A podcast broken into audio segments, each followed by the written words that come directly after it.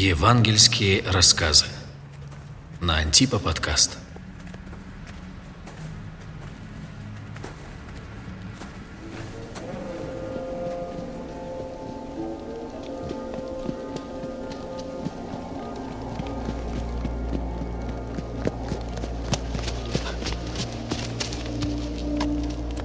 Старик и дева. Эти двое – странная пара. Старик и дева верхом на ослике. Они тихо и незаметно входили в старый Вифлеем. Их родной город – город их старинного рода. Славный род царя Давида. Только вот ничего царского не было в них – они были неприметны, обыденны и тихи. Они были царственно смиренны и поэтому незаметны в городской суете безликой толпы. Старик и дева на ослике. Кому до них дело? Они пришли в город по повелению Августа – записать свои имена в свиток переписи.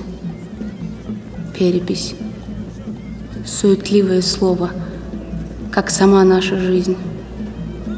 Лучше сказать, эти двое пришли вписать свои имена в книгу жизни, переписи наших дней, старик и дева. Им не хватило места в гостинице – да они даже не нашли хозяина в этой шумной человеческой сутолоке постояльцев. Они двое, старик и дева. Немного постояли у врат и, обернувшись, молча пошли прочь со двора, из города, от людей. Ночь застала их в пещере, в которой пастухи укрывали стадо. Загон для скота стал кровом старику и деве, которой предстояло рожать. Пока старик разжигал огонь, она приготовляла место. Немного соломы для себя и старые разбитые ясли для младенца. Ясли пряно пахли молоком и сеном – запах земного тепла. Все движения ее были просты и лаконичны, без суеты и спешки. И страха не было, человеческого, женского. Было спокойствие. Покой сердца, исполненного трепетом перед грядущим, ведь на земле должен родиться Бог — Это знала тогда только она одна. Это одно и знала она, а о другом не думала. Страх. Разве может случиться что-то страшное с ней, несущей Бога под сердцем? Но что будет теперь со всем миром, когда родится Он здесь? Трепет тихо реял в ее сердце – она не боялась скорого будущего.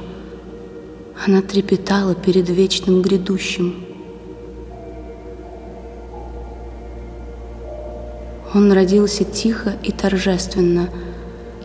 Царственно славно родился он. Обыденно и незаметно, что ли. Тихо, смиренно. Он не кричал, как каждый приходящий в этот мир – его явление — ясный свет зари, озаряющий темноту ночи.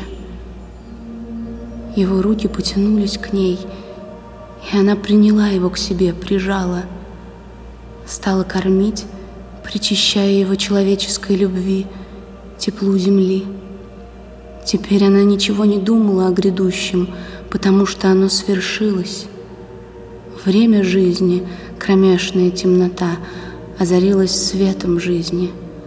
Наступил новый день, нескончаемый день Божьей жизни.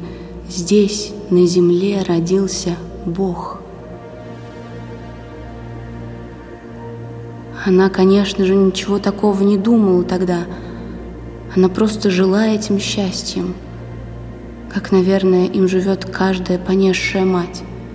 Ведь рождение каждого здесь как явление Бога, потому что Бог с каждой рожающей здесь в ее славный миг. И Он был на ее руках. И она была счастлива самым простым счастьем.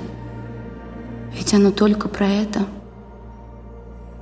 Старик молча смотрел на них. Он все понял теперь. Слова его стали напрасны. Слово явилось. Это стало явно ему.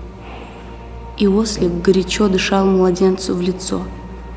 И пахло сеном и молоком, ароматом земли. А ночь была тиха и прекрасна. Мир был на земле, а на небе слава. И никого не было с ними. Они были одни. Старик, дева и Бог на ее руках.